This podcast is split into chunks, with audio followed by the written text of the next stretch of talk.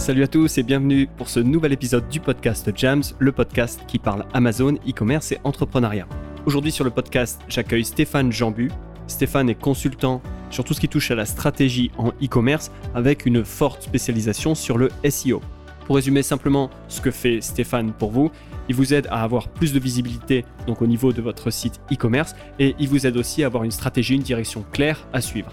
Dans cet épisode, on parle d'erreurs que font beaucoup de e-commerçants avec leur site au niveau du SEO et on parle de stratégies à mettre en place pour améliorer sa visibilité. Avant de lancer l'interview, je me présente. Je m'appelle Sylvain Boutry. Je suis le fondateur de l'agence Jams.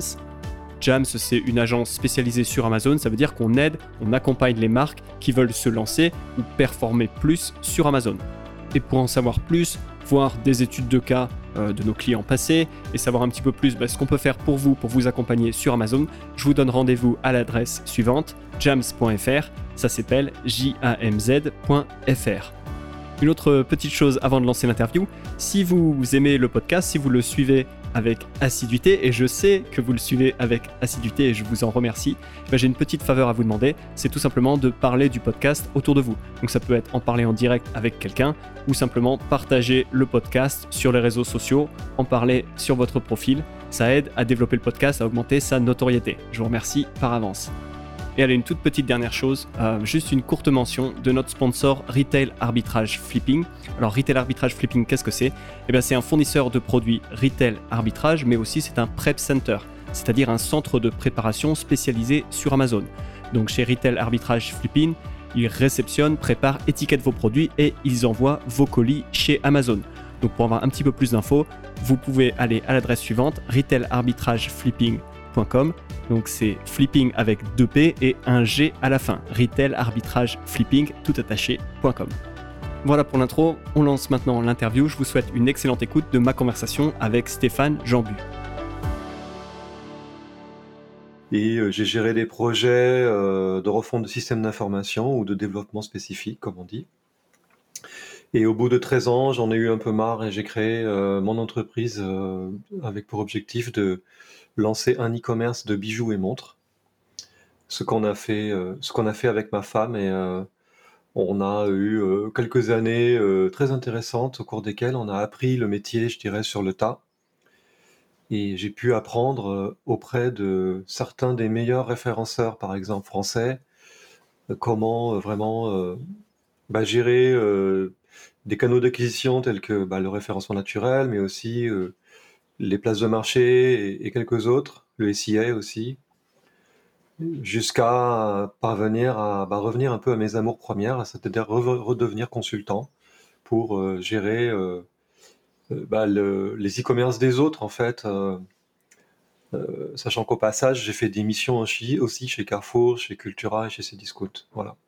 D'accord. Et, aujourd'hui, ce, ce site, tu, tu l'as lancé à quel moment et est-ce qu'il continue d'exister? Est-ce que tu es encore e-commerçant aujourd'hui?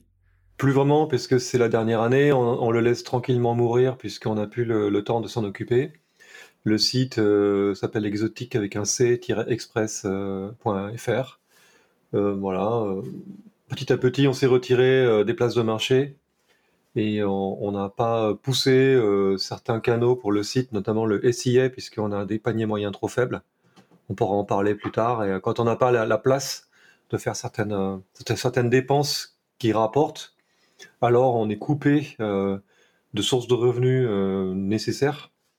Et de plus, euh, dans le bijou, c'est devenu ultra concurrentiel avec des, des, marketplaces dédiés. Il y a Azos, il y a plein de gens comme ça qui, viennent nous, concurrencer directement et on peut plus survivre avec des marges aussi faibles.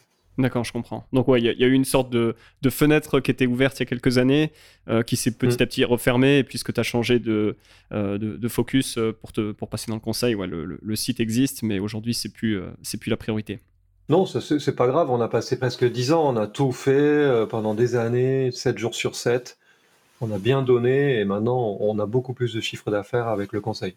Ouais. Ah, c'est quelque chose d'intéressant parce qu'on a, on enfin, j'ai quelque part un peu le même parcours, la même situation, puisque je suis, vendeur sur Amazon et à côté, bah, j'accompagne des, marques sur Amazon. Et donc, euh, j'ai aussi cette, approche bah, euh, d'apprendre et de pratiquer euh, sur Amazon au quotidien, et puis derrière, bah, d'accompagner des marques qui ont, qui ont grand besoin d'expertise sur le sujet. Alors le, thème de l'épisode aujourd'hui, bah, ça va être de parler de, SEO pour le e-commerce. On va se, focaliser euh, là-dessus. Et je, voyais juste avant de, lancer euh, l'interview euh, que tu avais liké, commenté, pardon, enfin liké et commenté un post sur LinkedIn où la personne demandait, c'était un sondage, est-ce que qui est le plus fort pour le e-commerce? Est-ce que c'est Google? Ou qui est, le plus fort de manière générale? Est-ce que c'est Google ou est-ce que c'est Amazon? J'ai vu que tu as voté Google, donc quelque part le SEO, j'imagine derrière. Et du coup, la, première question, euh, c'est toi, comment est-ce que tu, définis le, SEO euh, je veux bien répondre à la question de la définition du SEO, mais ça mériterait une petite explication sur mon vote. Alors, la définition du SEO, attention, c'est pas que Google, c'est euh, l'intégralité de l'optimisation de la visibilité sur les moteurs de recherche. SEO, hmm. d'accord, Search Engine, moteur de recherche, optimisation. Donc, les moteurs de recherche, il y en a partout. Il y en a sur euh, Alexa avec le vocal. Il y en a euh, sur le bah, Amazon lui-même parce qu'on peut chercher des produits. Il y en a euh, sur ses discounts, pourquoi pas. Il y en a sur LinkedIn, il y en a sur Facebook, il y en a partout où il y a, il y a de la visibilité à aller chercher et qu'on peut donc chercher des choses euh, sur un moteur de recherche. Donc Google n'en est qu'un. Bon, il est hégémonique en France, pas, pas partout, mais en France. Et euh, voilà, c'est pour ça qu'on parle souvent de Google, mais il n'y a pas que lui. C'est vrai, c'est vrai. J'ai fait, tu vois, j'ai moi-même fait le, raccourci. Et donc sur, sur le versus entre Google et, Amazon? Alors, j'ai l'impression que la messe n'est pas complètement dite, c'est-à-dire qu'il est évident, il est évident qu'Amazon est, euh, pour le coup, lui, quasi hégémonique en, sur le e-commerce, en tout cas aux États-Unis avec une part de marché, je crois, au-delà de 50% du chiffre d'affaires euh, généré, sauf erreur. Cela dit, euh, certains résistent et tentent de, les, concurrencer. Bon, Google euh, ne s'y est pas vraiment mis en l'occurrence, puisqu'il a lancé vraiment sa place de marché de vente que, cette année, je crois. Avant, c'était un peu des versions embryonnaires, etc. Donc, voilà, il y a ça, euh, on verra. Google a une puissance de feu incroyable. Ça peut encore être un match. Mais bon, pour l'instant, Amazon a gagné, on va dire, sur l'e-commerce pur. Cela dit, euh, aux États-Unis, hein, sur le monde, Google reste quand même, euh, je pense que génère aussi largement autant de chiffres. Puis il y a Alibaba qui arrive aussi, qui est très très fort. Oui, oui. J'avais lu le projet d'implantation, je crois que c'est dans la région bordelaise, avec un, entrepôt euh, gigantesque qui sera quelque chose, comme le deuxième plus gros entrepôt au monde derrière celui de Boeing aux États-Unis. Enfin, donc ouais, en effet, il y a, euh, on va dire qu'il y a les, Chinois derrière. Euh, c'est vrai que Google, c'est assez particulier parce que d'un côté, euh, ils, ont, ils ont cette force de frappe. D'un autre côté, on les a vus euh, se rétamer complètement sur des, sur des choses. Donc, typiquement, le, réseau social, ils avaient essayé de pousser Google, ils avaient fait quelque chose qui s'appelait Google Waves, il me semble.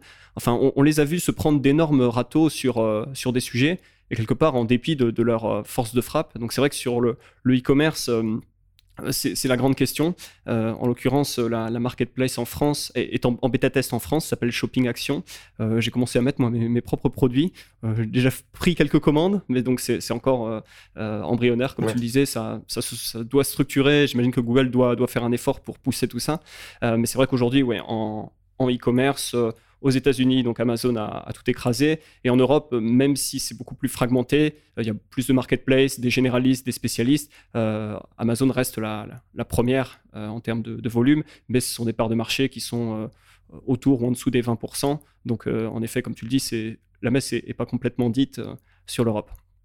Alors, il y a une on entend souvent, ou on entend des gens qui, disent que, en gros, que le, SEO est mort, que maintenant, les, typiquement Google et Amazon et autres bah, veulent monétiser leur, leur page de, résultats de recherche. Et donc aujourd'hui, bah, c'est la, la pub, c'est le SIA, qui, a, qui a pris la relève.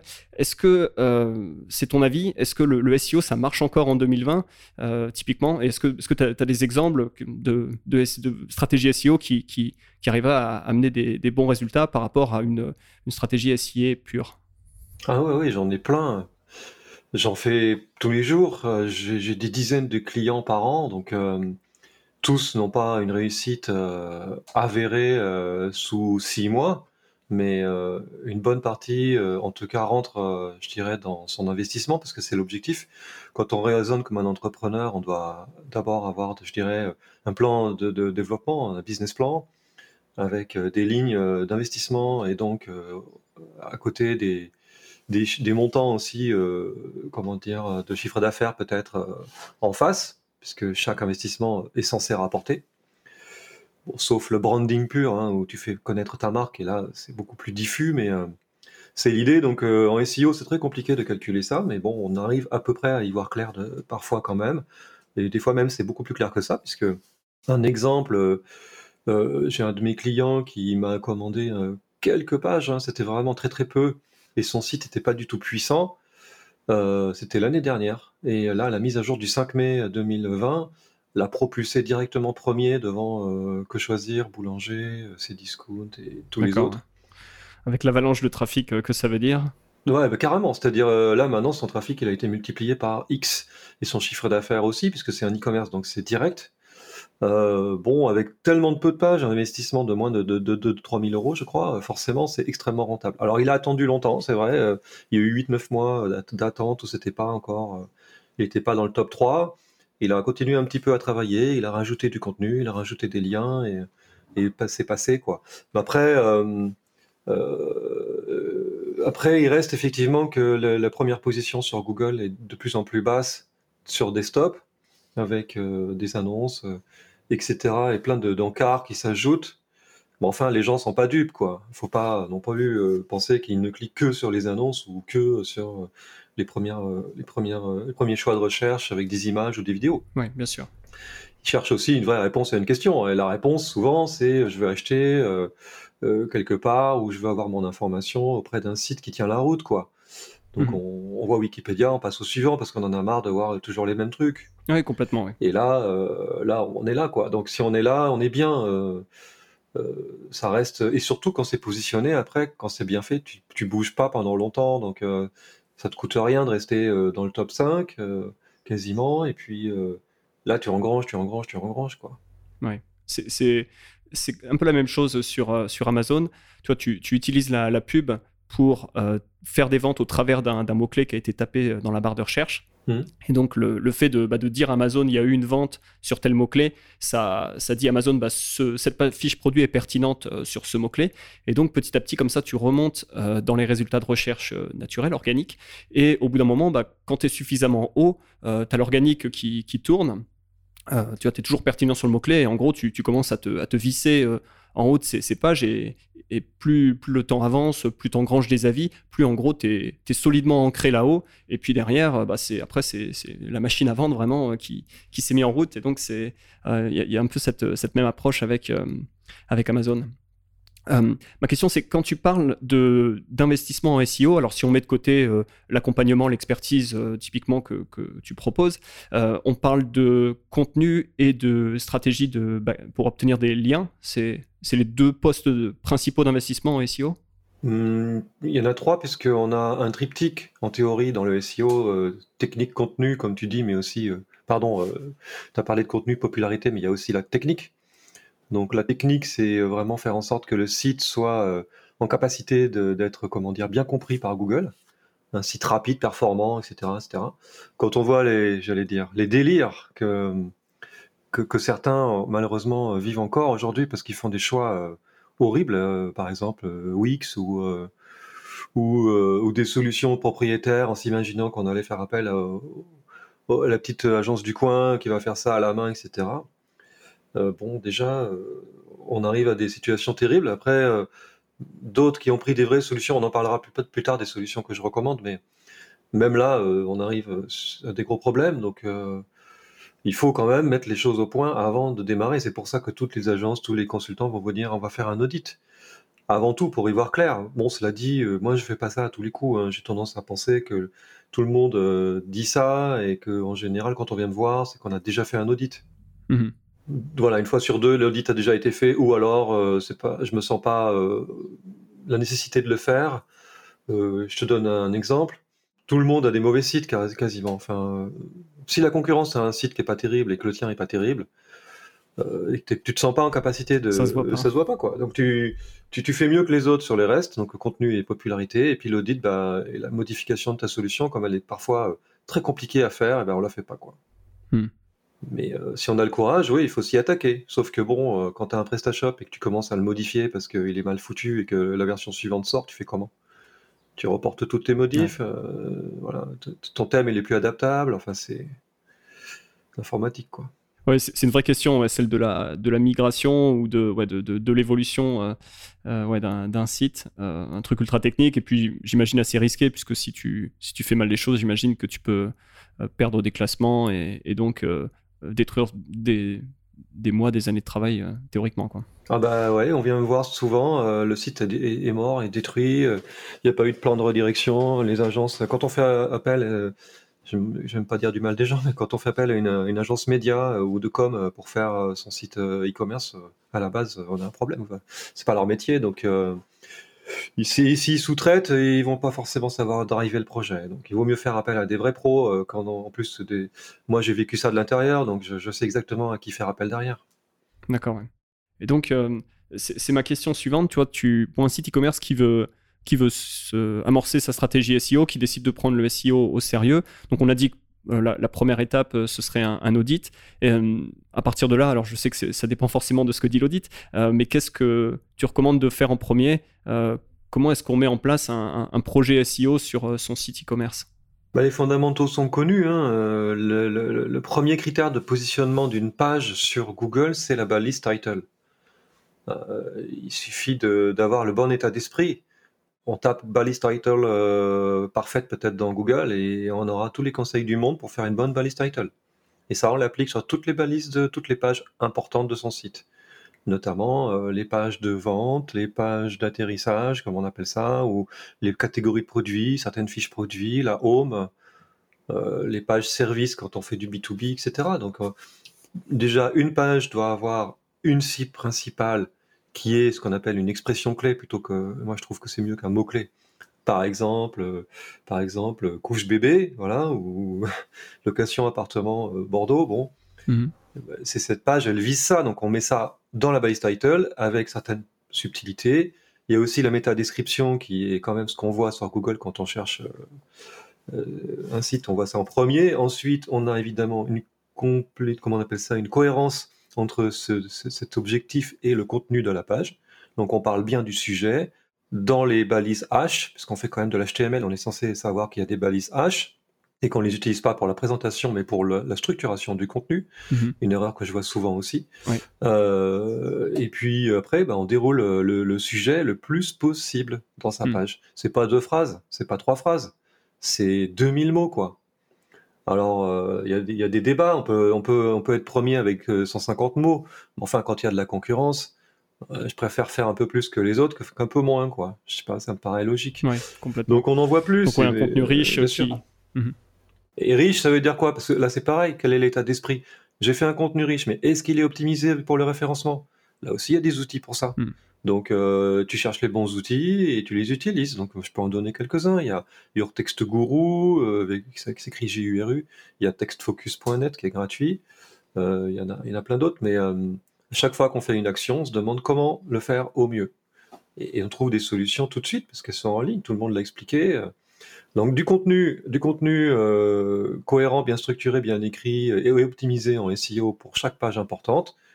Puis euh, après, on voit comment rajouter sans que ce soit un problème pour les utilisateurs, de manière à dire à Google, regarde, euh, je parle bien de ça, j'ai fait l'effort comme un wiki, et on, et, on, essaye d'obtenir des liens pour avoir de, de la puissance sémantique, quoi. enfin de la puissance, pardon, de PageRank, ouais. puisque c'est toujours un critère important.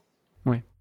Et donc finalement, l'erreur que, que feraient trop de e-commerçants, c'est de ne pas faire ce travail qui, qui a l'air quand même d'être euh, précis, euh, enfin, qui demande du temps, qui demande euh, oui. des efforts, et donc finalement de négliger tous ces aspects SEO et de, construire un site, on va dire, qui est beau visuellement, peut-être qui, qui, plaît aux gens qui, qui, qui, passent dessus, mais, mais pas à Google, qui, qui lui voit, enfin, ou a du, du, coup du mal à voir vraiment ce, ce qu'est ce site. Parce que pourquoi? Parce qu'on veut faire un joli site agréable pour les utilisateurs. C'est normal. Sauf que il faut aussi euh, que cette partie marketing soit complétée par une partie éditoriale. Hmm. Donc on va déporter complètement l'édito dans un blog qui lui-même va être mal structuré, mal alimenté, mal le maillage va être pas bon, etc., pas optimisé. Donc le blog, bon, il, il travaille pas trop mal, mais c'est pas c'est pas au top.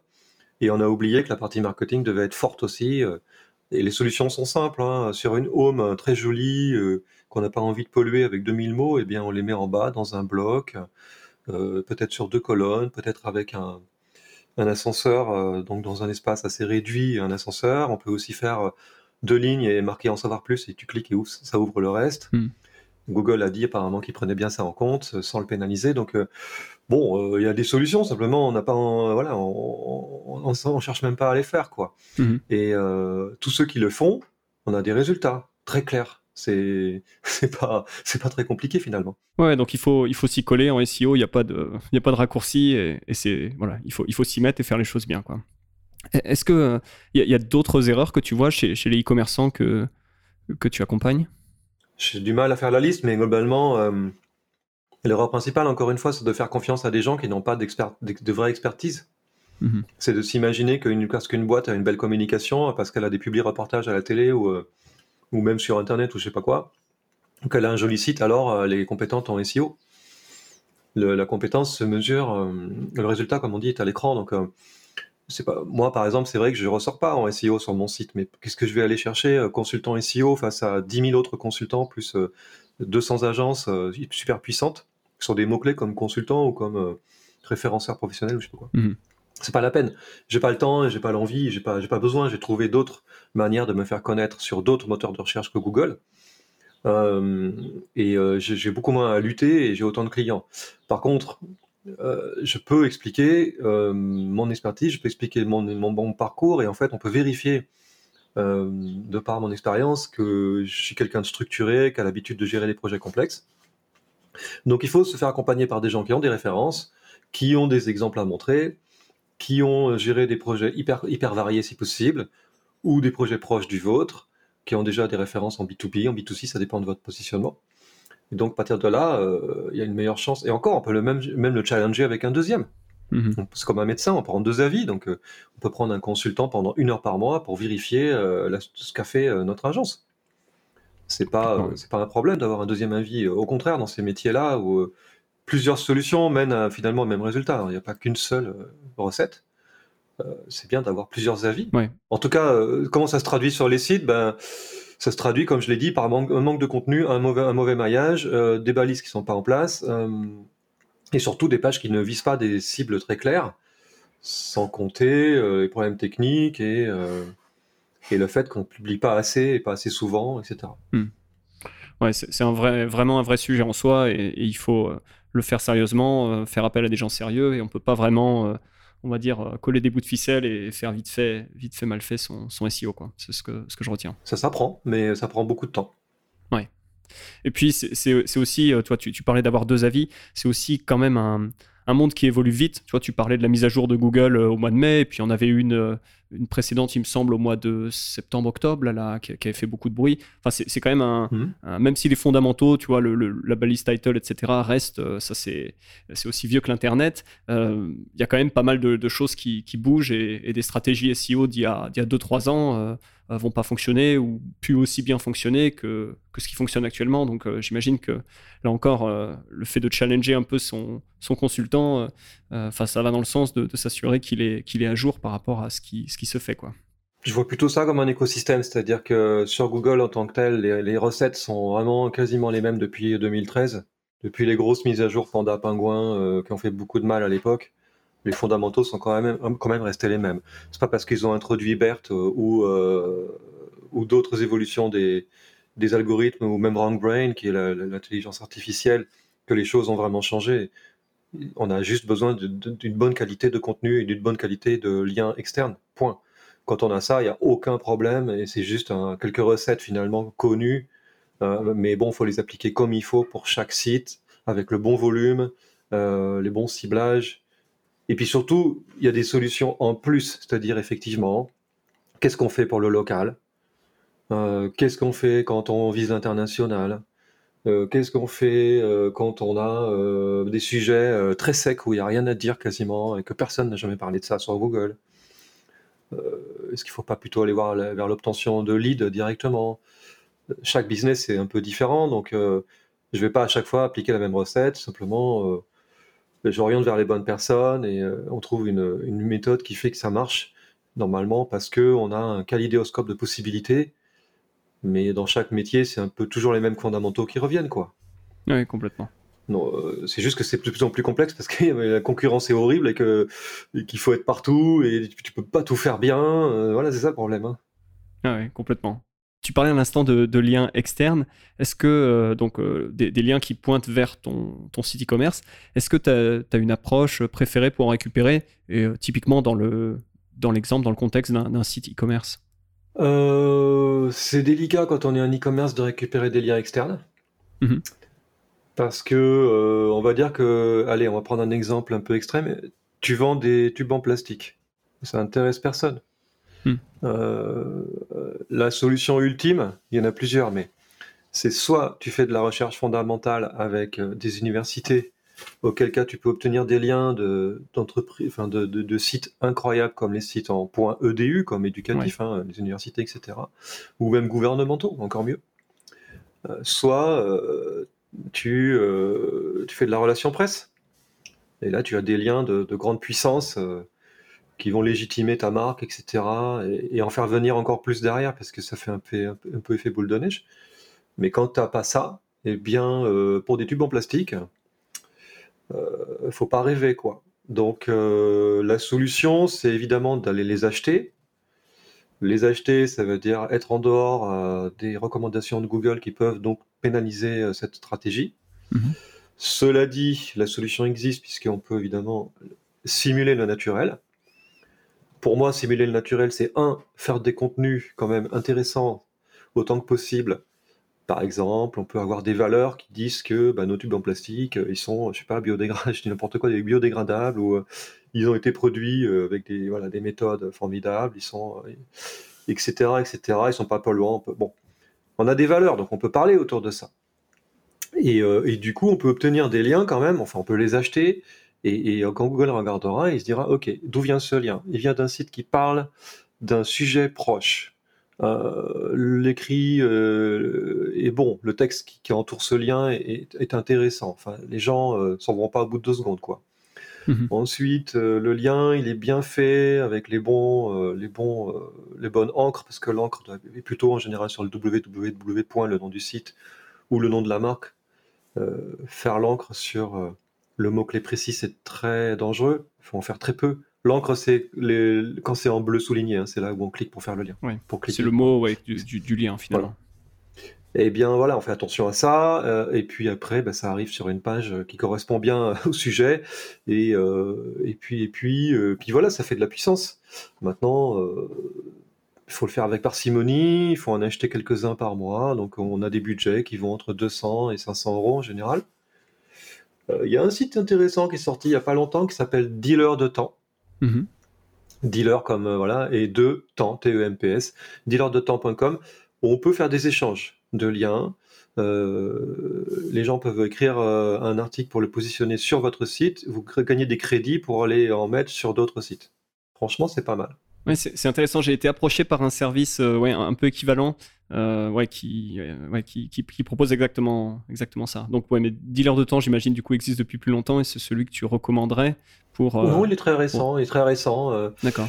Euh, voilà, c'est pour ceux qui n'ont pas trop d'argent, euh, c'est pas mal. Parce que sinon, faut payer les liens, c'est entre 10 et 400 euh, euros un lien en général, quoi. Hmm. Et du coup, là, une autre méthode, j'ai lu ça, c'est en gros, tu vois, si on a un site e-commerce, typiquement par exemple, qui fait des bijoux, c'est d'offrir des bijoux à des, gens qui auraient des, blogs, donc qui peuvent avoir parfois, sans, même le savoir, hein, une autorité SEO qui, qui, peut être relativement intéressante importante. Et derrière, ces personnes font un test et font un lien euh, retour vers le, vers le site e-commerce. Est-ce que c'est une stratégie qui est intéressante ou est-ce que ça peut être une perte de temps? Enfin, est-ce que tu as, un avis sur euh, la stratégie comme ça de, donner des produits pour récupérer des, liens? Bien sûr, c'est bien, c'est très, très bien, euh, pourquoi pas, en condition de trouver un blogueur qui, qui fait bien son boulot, qui qui fait pas trois fautes d'orthographe par ligne, parce que bon, on a fait aussi ça et on est tombé sur des trucs. On a, nous, on avait honte quand on nous faisait un article avec des fautes. On peut pas. Après, il faut obliger. on corrige son truc. Enfin bon, on fait son boulot comme d'habitude, quoi. Et euh, franchement, c'est fatigant. Déjà, il faut les contacter, il faut qu'ils daignent vous répondre. Après, il faut s'entendre sur le produit, il faut qu'ils fassent un test qui tient la route, qu'ils sachent écrire et que le lien soit pas trop naze. Euh, franchement, ça fait beaucoup. Hein. Les blogueurs sont en général très peu professionnalisés. Hmm.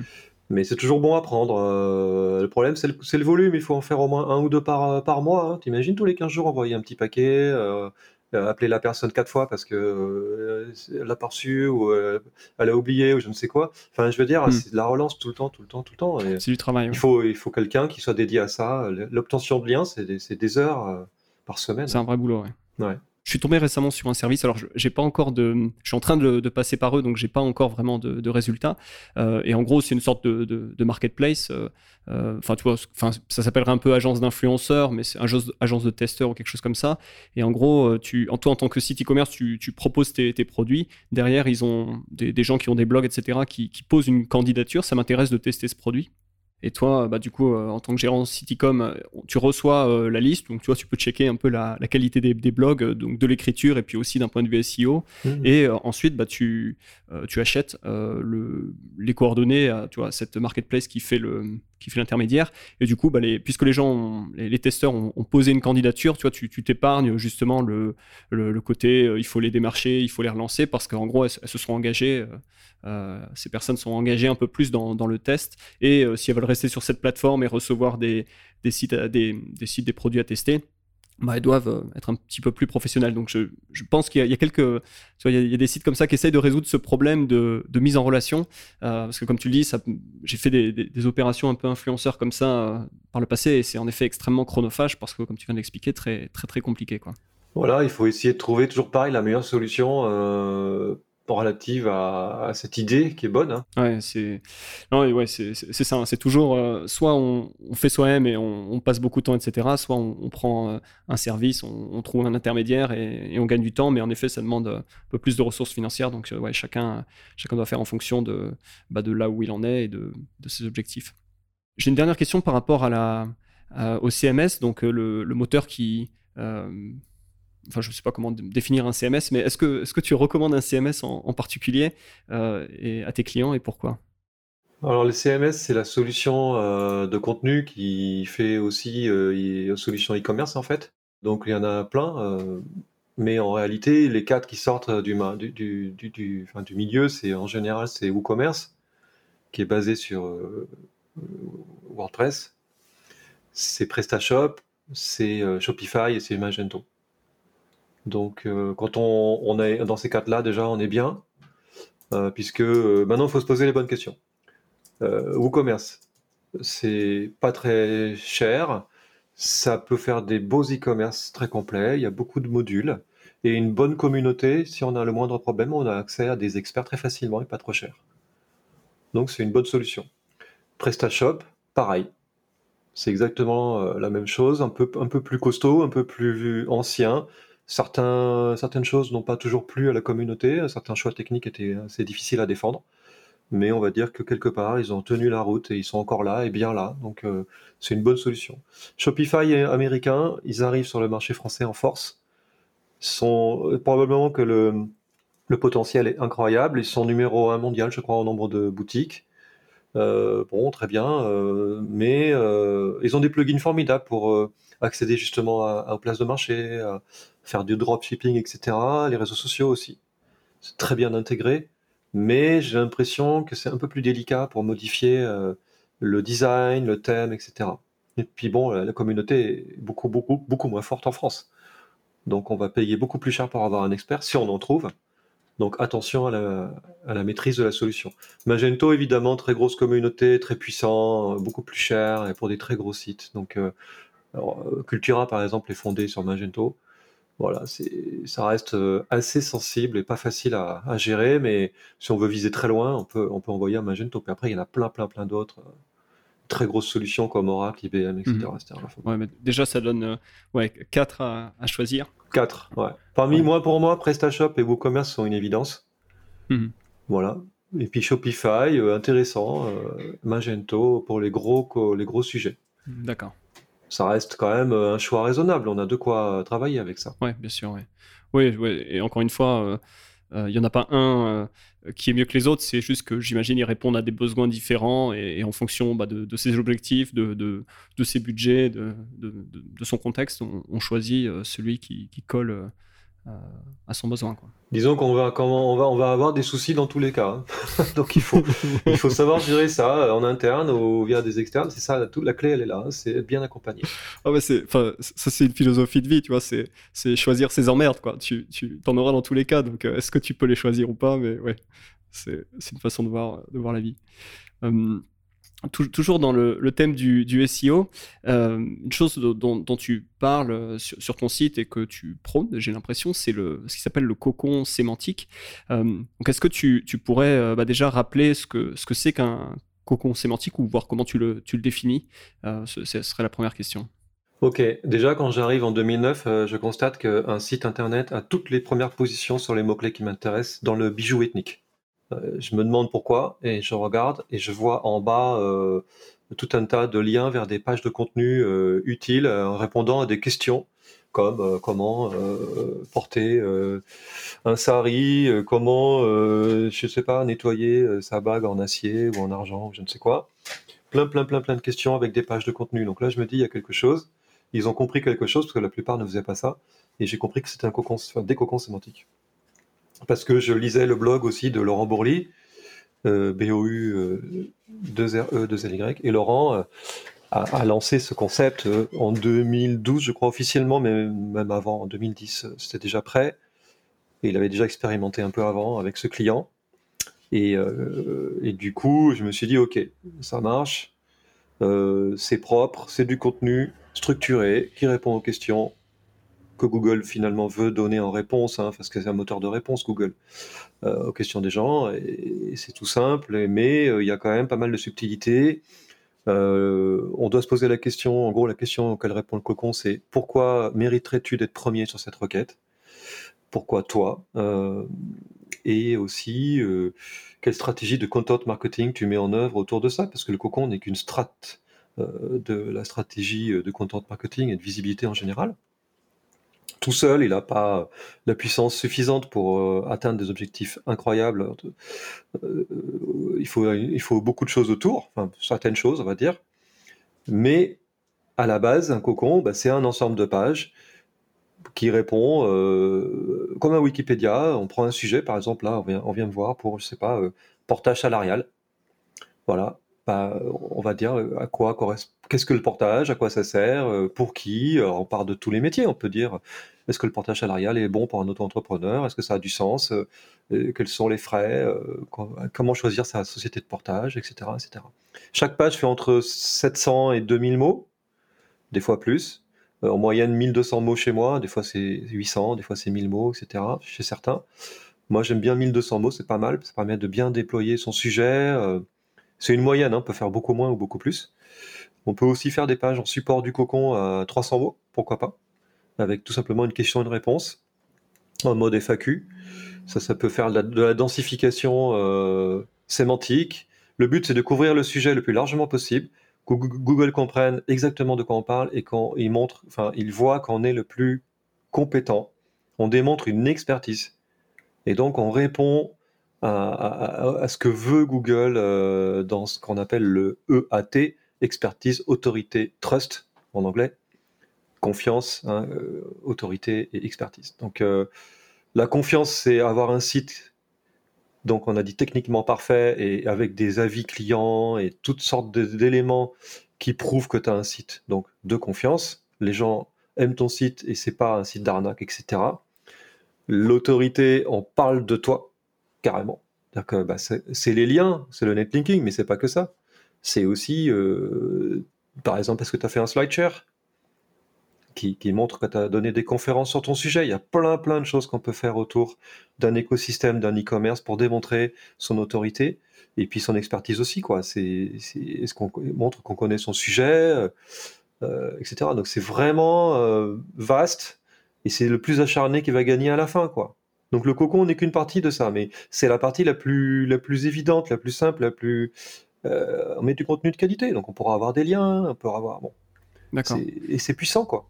Et, est-ce qu'on on peut construire ce cocon sur un blog ou est-ce que c'est nécessairement tu vois, un ensemble de pages qui sont, qui sont décorrélées du, du blog et, parce qu'elles sont construites indépendamment et j'ai envie de dire manuellement et non pas chronologiquement comme un, comme un blog? Oui. Par nature, un cocon n'est pas dans un blog ou, n'est pas dans la partie marketing du site. il est dans, dans un répertoire euh, dans lequel on va ranger des pages structurées, propres. regarde en 1995, en 1998, etc. C'était quoi un site internet? C'était des, répertoires. Comme dans Windows, on a des répertoires, on range ses fichiers à l'intérieur. Bah là, c'est pareil tu ranges tes pages dans des thèmes et des sous-thèmes à l'intérieur de répertoires qui sont dans le serveur, sur le serveur du site, et que tu accèdes par slash hein, www.mamarque.com slash le guide du portage salarial, slash, et là tu as toutes les pages. Hmm. C'est quand, même, quand même pas compliqué. Ça veut dire que Google sait exactement que dans cet emplacement-là, on ne parle que de ça. Si le reste du site est mal structuré, que ça part dans tous les sens, ça fait papa-maman, avec des tags dans tous les coins et des, pages fantômes et qui sont générées à cause de, à cause de, la, navigation à facettes ou des pages de recherche euh, qui font n'importe quoi, parce que ça arrive souvent dans les, dans les CMS dont on parlait tout à l'heure. Hmm. Et eh bien, et quand on n'a pas su faire appel à un expert pour nettoyer tout ça, bah Google, lui, va quand même retrouver ses petits ton site il est mauvais, comme tous les autres, sauf que eh ben, là il y a un espace qui est nickel. C'est rangé, c'est un cocon. Parce que le blog, ça va être pareil. Aura, lui aussi, il aura ses problèmes, il aura ses délires et ses problèmes techniques. Et la navigation sera mal foutue et Google va s'y perdre. Il veut pas s'y perdre. Lui, ce qu'il veut, c'est gagner du temps. C'est passer le moins de temps possible sur ton site et le comprendre le plus vite possible pour, pour économiser de l'énergie et, et, pas dépenser de l'électricité. C'est tout. Donc si ton site il part dans tous les sens, il va arrêter d'y aller et tu vas tout perdre. Donc ce serait une sorte de, c'est un peu la méta, la stratégie derrière le cocon sémantique, c'est simplifier la vie de Google pour que en retour euh, ils nous mettent en avant. C'est une sorte de, partenariat gagnant-gagnant ou un contrat qu'on on essaye de, conclure avec Google, quoi. Je vais en profiter pour euh, casser certaines, certaines croyances. Mhm. Euh, on me dit des fois, ah, ton cocon sémantique, il y a plein, plein, plein de visiteurs, mais ils s'en vont 90% du temps, j'ai un taux de rebond de 90%. Et dans le reste du, du site, j'ai que 60%. Euh, d'accord, sauf que quand euh, tu cherches sur Google euh, une question très très simple, comme par exemple, je dis une bêtise, mais quel est l'âge de telle personne, et que ta page répond 35 ans, bon, bah, tu as ta réponse, tu t'en vas. Tu vas pas cliquer ailleurs sur le site. Mhm. Donc, tu as 100% de taux de rebond. C'est pour ça que tu n'as pas apporté la bonne réponse. Le vrai taux de rebond, c'est pas ça. Le vrai taux de rebond, c'est je pose une question sur Google, je vais sur un site qui me donne soi-disant la réponse, la réponse ne me satisfait pas, donc je pars, et je vais sur un autre site. Je clique sur un concurrent. Là, Google se dit, ah, il est venu, il est reparti, il est allé voir ailleurs. Donc, ça, c'est le vrai taux de rebond. Et ça, on ne le connaît pas, seul Google le connaît. Le faux taux de rebond, c'est celui qu'on s'imagine, euh, voilà, comme je disais, les gens viennent, ils lisent et ils s'en vont. C'est normal, on a apporté la réponse. Donc, la solution, c'est d'avoir des call to action sur la page de cocon sémantique qui dit en gros donne-moi ton email contre quelque chose. Si tu as l'email de la personne, tu peux la recibler derrière avec des campagnes. Si tu n'as pas d'email, c'est mort. Donc tu, lui fais un deuxième cadeau. Premier cadeau, tu réponds à la question. Deuxième cadeau, tu lui offres quelque chose, un PDF, une vidéo exclusive, éventuellement une promotion, mais bon, c'est déjà trop vendeur. Et tu récupères son email. Et là, tu as gagné. Et, s'il a envie après d'acheter quelque chose, ben, il ira voir le reste de ton site. Mais il ne faut pas croire que les gens vont venir avec une vision éditoriale, c'est-à-dire euh, il veut une réponse à une question pour acheter euh, quelque chose. Il, veut non, il veut que ça réponse à sa question. Par contre, le cocon sémantique en soi, l'objectif c'est de pousser une page commerciale. Donc s'il pousse la home, c'est la home qui va monter dans les moteurs de recherche en parallèle sur le mot-clé principal, peut-être portage salarial. Et si c'est une catégorie de produits, couche bébé. Donc, c'est ça l'objectif final, c'est cette page-là qui va à la guerre sur Google face à la concurrence commerciale pour les gens qui veulent acheter. Là, ouais, si tu n'as pas gagné ça, alors ton cocon est un échec. Mais l'objectif, c'est qu'il réussisse ce, challenge. Donc le cocon fait deux objectifs. Il ramène du monde qui cherche de l'info, donc qui est en haut du tunnel de conversion potentielle, puisqu'il sait peut-être même pas qu'il a un problème à ce stade. Tu l'éduques, peut-être plus tard il reviendra acheter chez toi ou chez un autre, et, tu vends à côté avec l'autre page. Voilà. Ouais, super. C'est vrai qu'on en a parlé dans, pas mal d'épisodes du, podcast de l'importance bah, de, créer tout ce système de, capture et derrière de nurturing, enfin donc de, je sais pas comment on dit, mais de, fidélisation, enfin mmh. de, c'est pas vraiment le mot, euh, pour mettre en place quelque, toute une machine pour euh, euh, éduquer le client et le, peut-être le faire prendre conscience de ses, des problèmes qu'il a, de ses besoins, ou du moins de, petit à petit l'amener vers bah, les, produits qu'on euh, qu'on vend, avec l'idée, euh, c'est un peu la même chose avec la pub, tu vois, tu, à partir du moment où tu, tu captures un, premier client, mais derrière que tu as une machine pour euh, bah, continuer à lui vendre d'autres produits de ta gamme, etc., bah, tu, tu diminues ton, coût d'acquisition et tu, rentabilises ton, ton opt-in ou ton, tes, budgets pub. Donc c'est vrai que ouais, je, comprends les, deux objectifs du cocon sémantique. Un premier, donc générer du trafic et le, et le qualifier et le, convertir, pardon. Et d'un autre côté, euh, envoyer, euh, comme tu disais, une page à la guerre et, c'est là aussi qu'on mesure euh, l'efficacité. du coup, ma, question suivante, c'est comment est-ce que tu positionnes le cocon sémantique par rapport à un blog? Alors du coup, qu'est-ce que tu publies sur ton blog? C'est une autre façon de poser la question. est-ce que c'est les choses qui sont pas dans le cocon sémantique, j'imagine? Mais enfin, comment est-ce que tu, positionnes les deux, le cocon sémantique versus le blog? Il peut y avoir des doublons, c'est-à-dire que le blog, euh, en général, un blog, ça raconte euh, plusieurs choses potentielles. D'ailleurs, il, y a des sites comme, euh, regardez le blog de Lengo, L-E-N-G-O-W, d'ailleurs, qui est un expert en e-commerce, puisqu'ils font le lien avec les places de marché, tu les connais bien, forcément. Donc le blog de Lengo qui a été refait récemment, eh bien, en haut, il y a quand même plusieurs choix. Il y a écosystème e-commerce. Donc c'est des articles qui vont parler de l'e-commerce. Canaux marketing et marketplace, très bien. Usage et nouveautés. Je suppose que là, on parle de. c'est toujours pareil, c'est du métier e-commerce. Et Lengo Life. Donc, dans Lengo Life, on a les informations relatives à Lengo.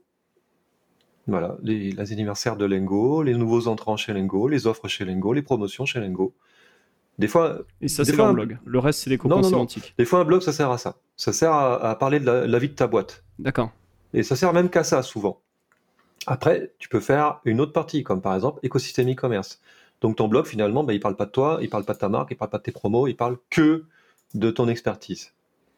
Et là, tu pourrais avoir effectivement des, pages, en, on va dire, en doublon en termes de thème. Le thème peut être le traité dans ton blog, il peut être aussi traité dans le cocon. Mmh. Euh, c'est pas super grave. Il suffit de le confier à deux rédacteurs différents ils vont pas le traiter de la même manière. Euh, on peut utiliser des outils d'analyse enfin d'optimisation sémantique différents, euh, un angle différent. Euh, donc on peut traiter d'un sujet de plusieurs façons différentes, une fois dans le cocon, une fois dans le blog. Le blog, est censé avoir son maillage, qui est propre, mais c'est pas le même qu'un maillage cocon. Un maillage cocon, c'est différent d'un maillage blog. Après, tu peux faire un blog avec un maillage type cocon, mais il faut pas rêver. Un blog, ça se présente avec un certain nombre de sujets et en bas de page, il y a marqué voir plus. D'ailleurs, je suis pas du tout fan de. Ah ouais, d'accord. Donc voir plus pour eux, ça affiche la suite, qui est censé être déjà dans le cache, je pense. Et, euh, des fois, il y a marqué plutôt 1, 2, 3, point, point, point, 10, point, point, point, 20, point, point, point, 30, etc. Bah, c'est pas, pas forcément la meilleure solution. Donc, euh, ça veut dire que Google, il va faire quoi? Il va cliquer sur point, point, point? Non. Mhm. Il va devoir aller voir 20, puis après, bon, après il les a peut-être déjà référencés, mais si jamais les articles sont mis à jour, il se passe quoi?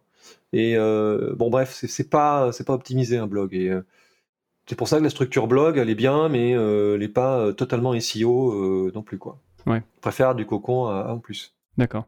J'imagine du coup c'est un peu la, la même sentence pour, tu sais, les plugins vous avez aimé cet article, vous allez aimer ces autres articles, et puis tu montes des articles qui sont dans une même catégorie.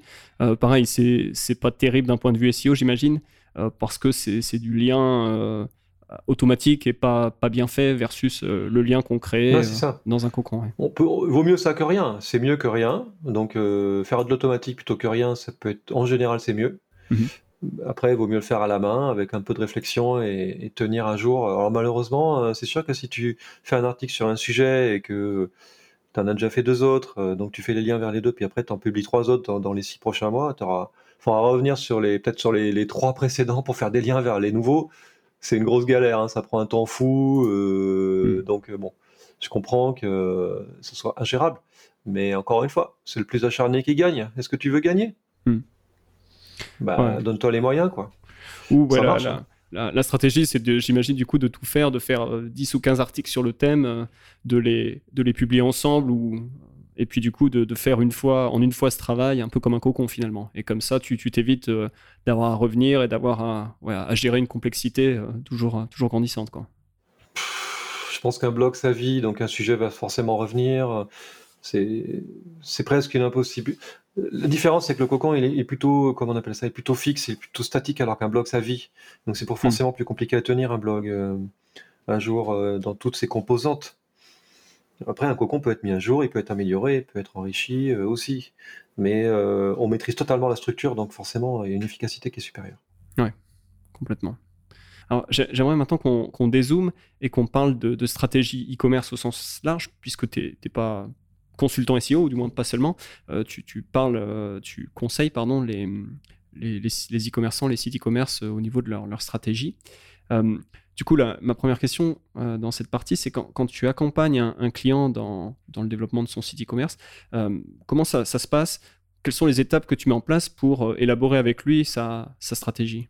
Normalement, d'abord, on a un questionnaire. J'ai un questionnaire très vaste qui lui permet de m'expliquer euh, quel est euh, son contexte, quelle est son équipe, quels sont ses objectifs, donc à qui il vend, euh, à quel prix, quelles sont ses gammes de produits, où est-ce qu'il veut aller demain, est-ce qu'il est à l'international, est-ce qu'il a déjà fait du SEO, quelle est la solution technique qu'il utilise, est-ce qu'il a un ERP, est-ce que voilà. Donc déjà j'ai tout le panel de tout ce qu'il fait, tout ce qu'il tout ce qu'il a fait jusqu'à présent, où est-ce qu'il en est et même où est-ce qu'il veut aller.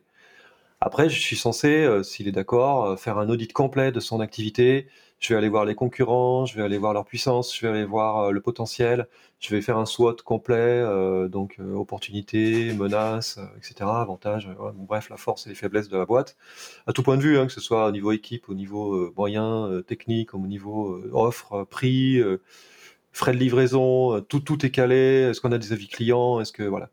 Donc selon tout ce que je vois, et puis où est-ce qu'on est le SIA, donc tout ce qui est payant, Google AdWords, les réseaux sociaux, les influenceurs, les, les marketplaces, euh, le SEO, tout quoi, tout, tout, est, tout est audité. À partir mhm. de là, je peux me permettre de lui proposer des solutions pour chacun de ces éléments. Parfois, il faut refaire le site, parfois, il faut en faire un nouveau, parfois, il faut changer la stratégie, parfois, il faut adapter, parfois, il faut laisser tomber certains produits. Voilà, les frais de livraison, tout est, tout est impacté potentiellement. Après, on fait un business plan à trois ans avec tous les frais et tous les gains en face en chiffre d'affaires, et, lui, il doit compléter avec ses, coûts internes euh, de locaux, de salaires que je ne connais pas forcément. Mhm. Après, il fait son petit calcul et puis, euh, ben, en général, on arrive à un accord sur un budget euh, de temps sur la première année, de temps sur la deuxième année. Et après, si je suis sélectionné comme coordinateur final, parce que là, on peut, je peux livrer ça et après, il peut prendre une, une, phase de réflexion. Il peut dire, OK, je me prends entre deux et cinq semaines ou plus pour réfléchir. S'il décide d'y aller et que je suis euh, pris pour faire la coordination du projet, alors on, on, entame une deuxième phase dans laquelle on, met tout en œuvre. On a un plan d'action mois par mois, canal d'acquisition par canal d'acquisition, ou projet par projet s'il faut refaire le site, etc.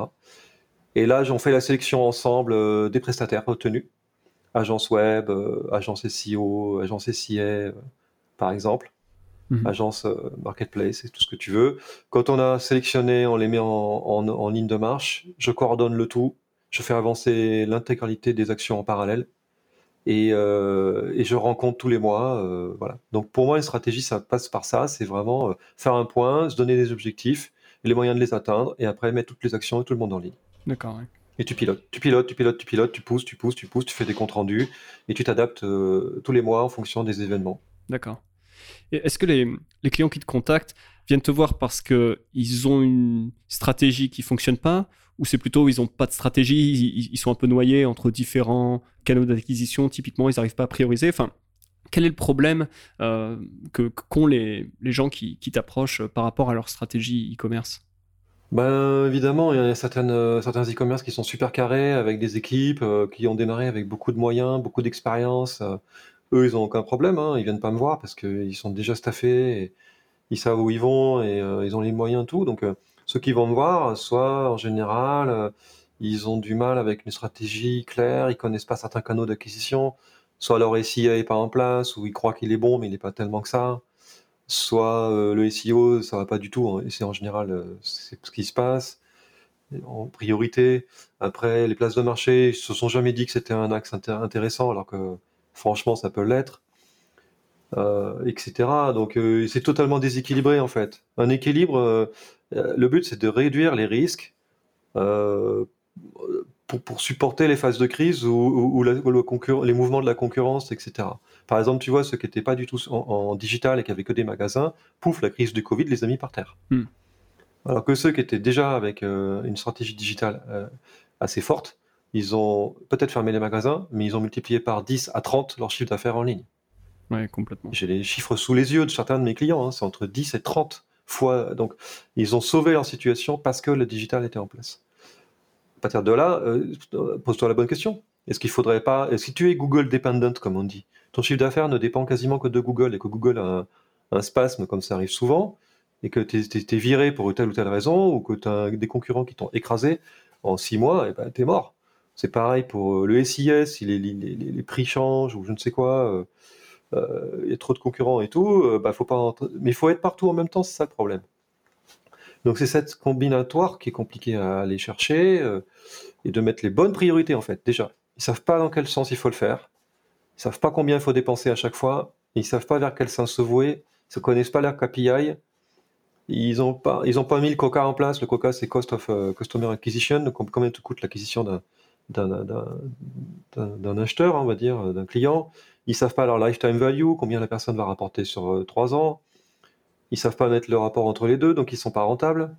Euh, c'est plein de choses qui vont pas. Euh, c'est un métier horriblement exigeant et euh, il faut à la fois être un marchand dans l'âme, un commerçant.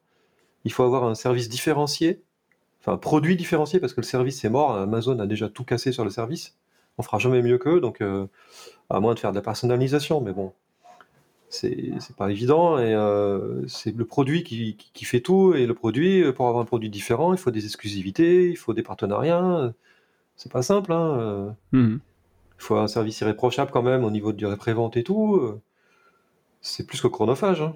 Ouais, complètement. Ouais, c'est bah, clair que le e-commerce c'est très très vaste, euh, très riche comme comme secteur d'activité. En effet, il faut porter beaucoup de beaucoup de casquettes et je comprends du coup que ouais, les gens, les gens s'y perdent, euh, ont du mal à, prioriser et, du coup euh, ont pas les résultats qu'ils attendent. Et donc le, euh, le consultant qui, qui rentre dans ça, bah, son, son job c'est de, de clarifier, de prioriser, de, de réduire les risques. tu vois, je, pense à l'instant, on sort avec la crise du Covid, c'est plus une décision judiciaire. Les, les, entrepôts Amazon France ont été fermés pendant 4 semaines. Bah, typiquement, tous les vendeurs Amazon qui ont leur stock chez Amazon et qui ont tout leur stock chez Amazon et tous les œufs dans ce même panier euh, bah, ont, perdu euh, un mois de chiffre d'affaires euh, et suit encore les plates maintenant pour remonter dans les classements. Enfin, bon, il y, a plein de conséquences par rapport à l'algorithme Amazon qu'il faut maintenant gérer. Et c'est clair que bah, pour, pas mal de monde, ça a été aussi un, on va dire, un, réveil, une, claque. Et donc, se, pose la question, bah oui, comment est-ce que j'évite d'être aussi dépendant d'Amazon comme on peut être, tu viens de le dire, Google dependent par rapport à son, SEO. Donc, c'est vrai que c'est des questions qui se posent pour pour tous les e-commerçants. c'est ça, c'est trop compliqué, trop compliqué et je comprends que surtout qu'ils ont eu souvent des mauvaises expériences, hein, des mauvais accompagnements, donc ils arrivent déjà en se disant oh là là quoi, où est-ce que je vais tomber encore une fois? Oui, complètement. Euh, on arrive à, la fin de l'interview. Euh, simplement, est-ce que tu pourrais indiquer aux gens qui nous écoutent qui est euh, bah, ton client idéal, votre client idéal, puisque tu travailles avec toute une équipe. Qui, est-ce qui bénéficie euh, le plus de, vos services, de, votre expertise? Mmh, C'est assez large, hein, donc euh, ça va du tout petit site e-commerce, voire du coach personnel qui a besoin de visibilité et qui met 2000 euros à, des jouets clubs qui mettent 50, 100 000 tous les ans, etc. Donc, bah, cela dit, en général, ce sont des e-commerçants, B2C, qui ont une offre plutôt bien en place, avec une concurrence relativement forte, et qui veulent un cocon, voire une stratégie un peu plus large, sur six mois, un an, pour euh, réussir Noël ou pour euh, dépasser une concurrence euh, voilà, un peu agressive. Donc, ça, c'est pas très compliqué, c'est pas très varié, c'est pas. Enfin, varié c'est très varié autour, hein, mais euh, on peut appliquer ces règles assez facilement sur pas mal de sites. Euh, donc, euh, en général, les solutions sont assez simples à, trouver.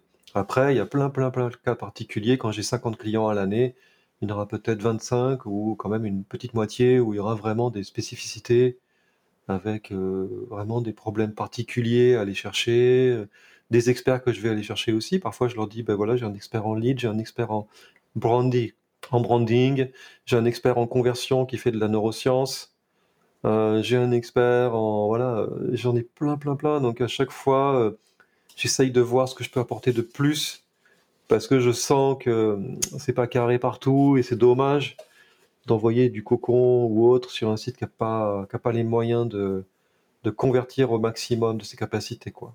D'accord. Toute dernière question, où est-ce qu'on peut te retrouver? Comment est-ce qu'on peut entrer en contact avec toi? Tout simplement, mon site c'est hi-commerce.fr. Ça fait I ou I. Euh, puis Stéphane Jambu, on me trouve un peu partout maintenant. Voilà.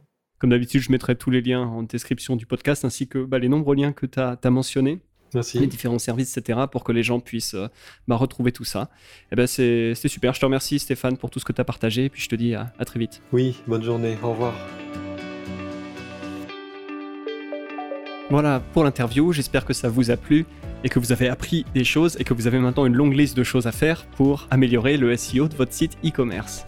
Comme je viens de le dire à l'instant, tous les services qui ont été mentionnés par Stéphane, tous les liens se trouvent en description du podcast. Donc il n'y a plus qu'à scroller et à cliquer. Allez, avant de se quitter, deux petites choses. Donc vous vous rappelez peut-être il y a à peu près une heure, en début de podcast, je vous disais si vous avez aimé le podcast, eh bien parlez-en autour de vous. Et si vous êtes encore là à écouter ça, moi je me dis que c'est que vous avez aimé ce podcast. Donc tout ce qui vous reste à faire, c'est aller parler du podcast autour de vous, que ce soit à un autre ami e-commerçant ou bien directement sur les réseaux sociaux, que ce soit LinkedIn ou Facebook. Autre chose, eh si vous n'êtes pas encore abonné à la newsletter Jams, eh bien, il est grand temps d'y remédier. Et pour ça, c'est très très simple. Il suffit d'aller à l'adresse suivante, jams.fr/slash email. Donc ça s'appelle jamz.fr slash email. Et dans cette newsletter Jams, eh ben, je partage des stratégies, des conseils en lien avec la vente sur Amazon. Donc c'est très très simple, il vous suffit d'aller sur jams.fr/email. Et dans cette newsletter, je partage des études de cas, des stratégies, des conseils en lien avec la vente sur Amazon. Donc il y a pas mal de choses, donc je vous invite chaleureusement à rejoindre la newsletter. Allez, c'est tout pour aujourd'hui. Je vous remercie d'être resté jusqu'à la fin et je vous dis à très vite pour un futur épisode. Bye bye.